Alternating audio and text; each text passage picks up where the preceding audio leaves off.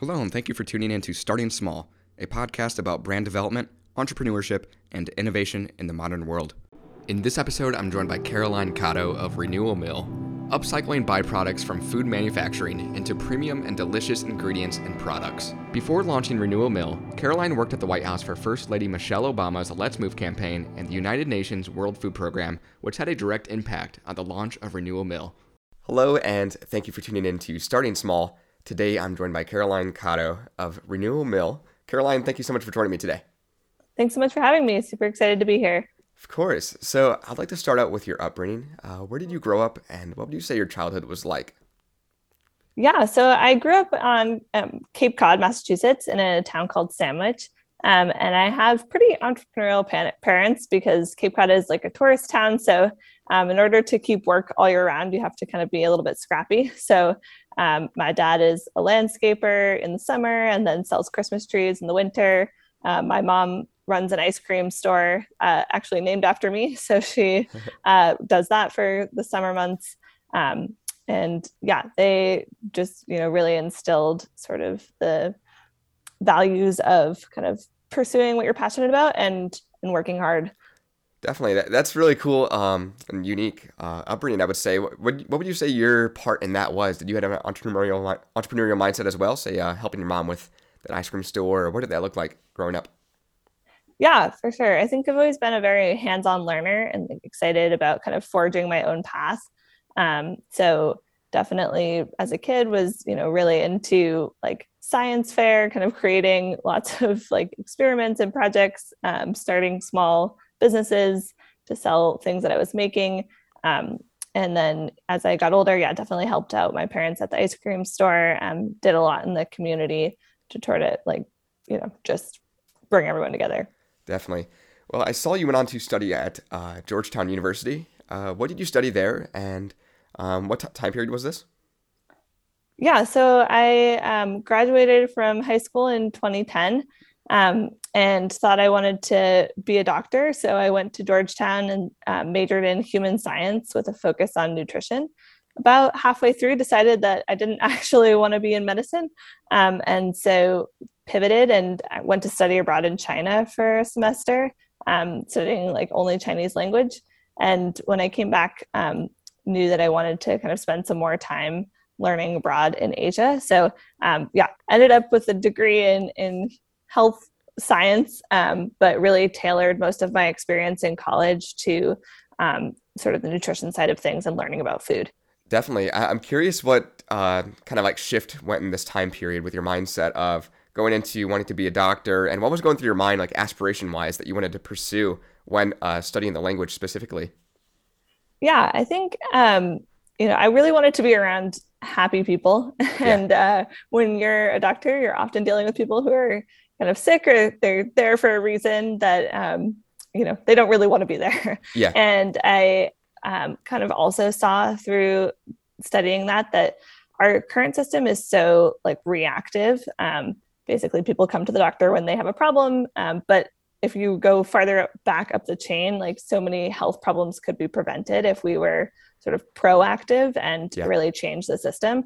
And so a lot of my work started focusing on like oh, like why does obesity exist? It's not because of like people's individual choices, but it's because they live in an area where they can't access a local grocery store or like they only have fast food or convenience stores around them.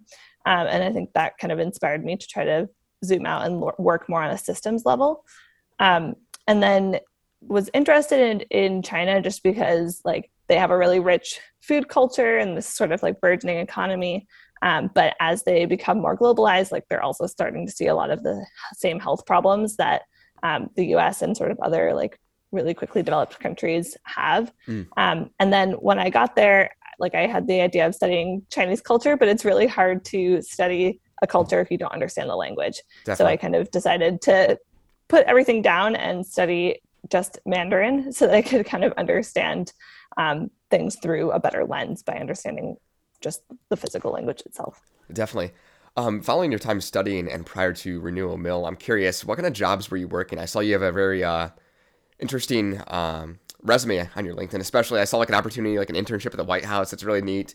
Um, so, what kind of like, time period and what kind of jobs were you working prior to Renewal Mill that led to that opportunity as well? Yeah, so food has kind of been the the thread throughout my entire career. So. Mm-hmm um, I actually came back from studying in China to work with Michelle Obama's Let's Move initiative wow. at the White House. Um, and there was really focused on, they were doing a lot on labeling. So, how do we update nutrition labels? Um, how do we get people to drink more water, which is like a key thing for, for health and nutrition? Yeah. Um, and then also like creating recipe content for for folks. Um, it was an, an, amazing experience to see like Michelle Obama was very hands-on in her sort of policy decisions and in sort of all the programming that happened for Let's Move and um, kind of educating folks about MyPlate and just in general like bringing health education to the people, which I think is really exciting.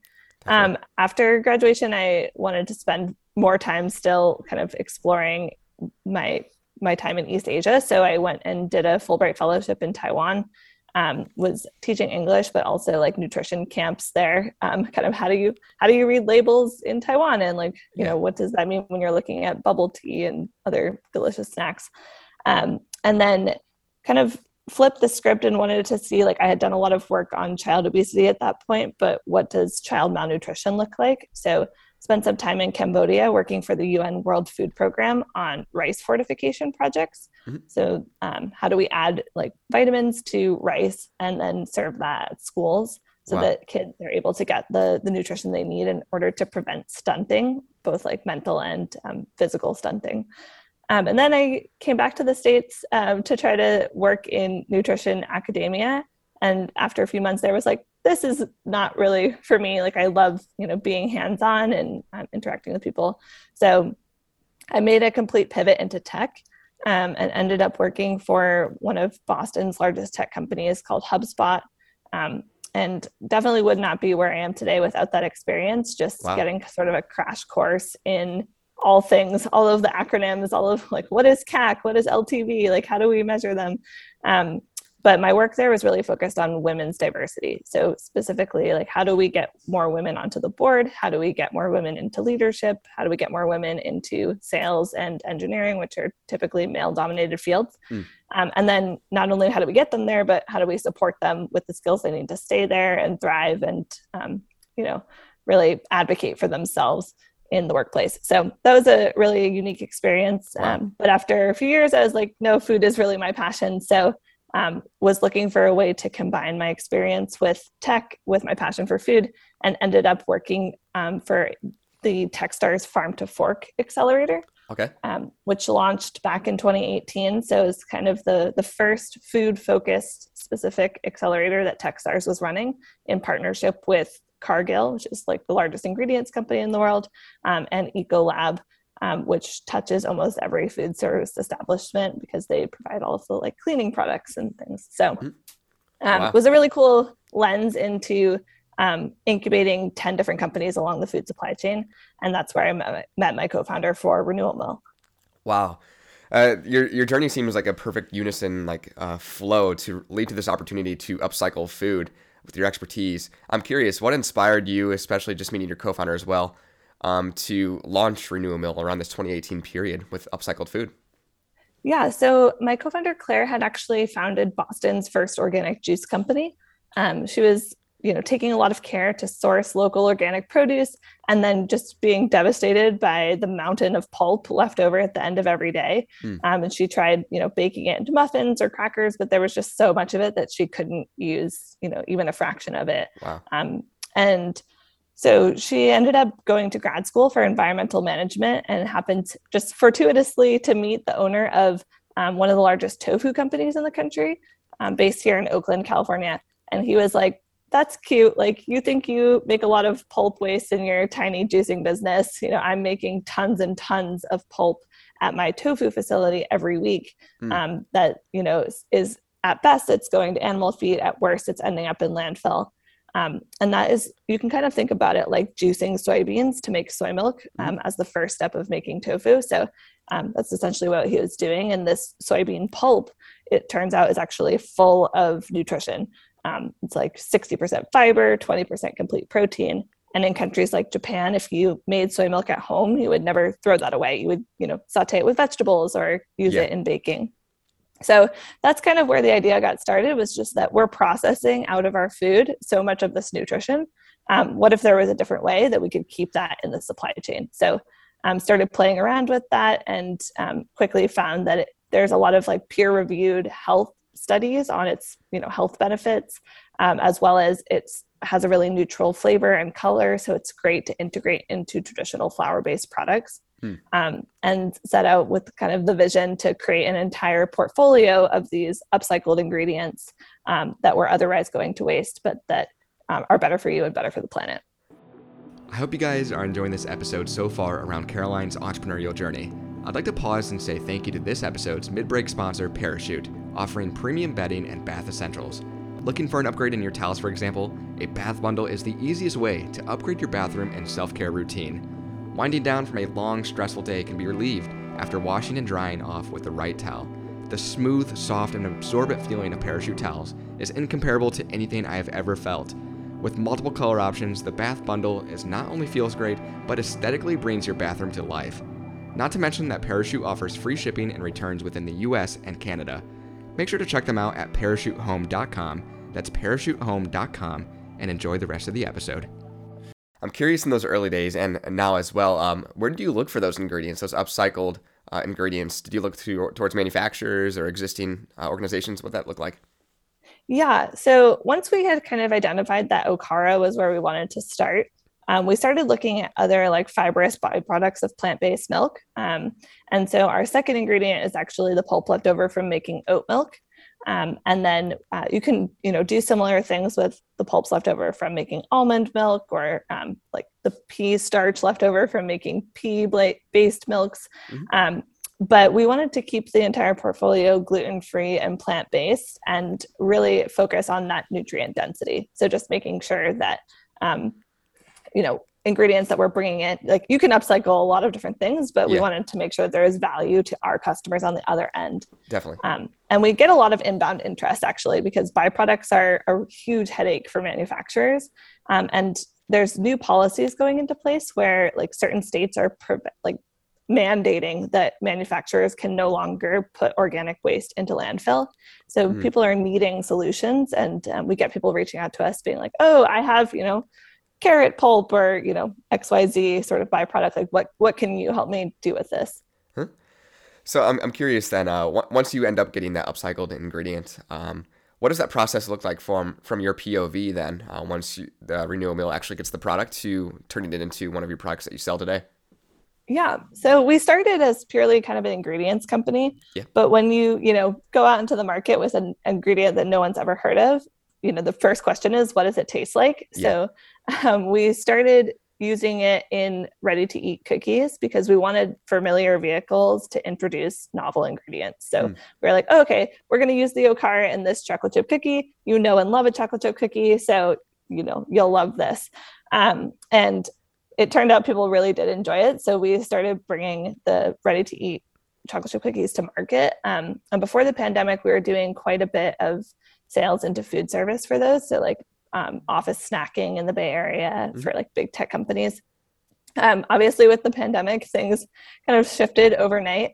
Um, but we, you know, had these new ingredients and wanted to kind of, you know, bring them to market in in different ways. So we decided to go into baking mixes um, because it was a great way to showcase these ingredients in easy to use products that are delicious um, and you know all of our products are kind of flour based. So um, it was a kind of classic fit. So we launched a line of just add oil and water, vegan and gluten free baking mixes right as kind of the pandemic was getting off the ground.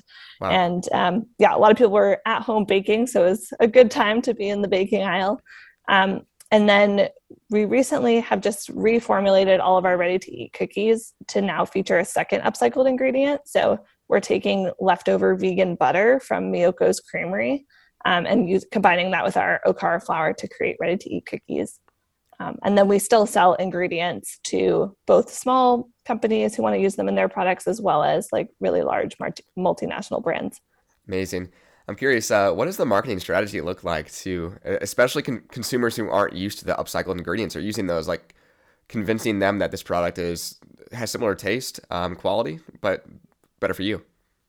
Yeah it's definitely definitely a challenge um, i think we we very much lead with taste so all of mm. our products are developed by a five times james beard award winning cookbook author who specializes in um, alternative gluten-free flours and chocolate so wow. they are at heart extremely delicious and you know the best marketing is getting it into someone's mouth yeah. so that they can taste it um, and the best compliment that we get in my opinion is like when people are like oh i had no idea it was you know fill in the blank vegan gluten-free upcycled yeah. um, so that's definitely one part of it is kind of leading with taste. Um, we you know do target those two customer segments because i think there's some negative um, you know stigmas around like what gluten-free and vegan products taste like. Yeah. and we're trying to upend that and say like you know this is super delicious and it just happens to be vegan and gluten-free.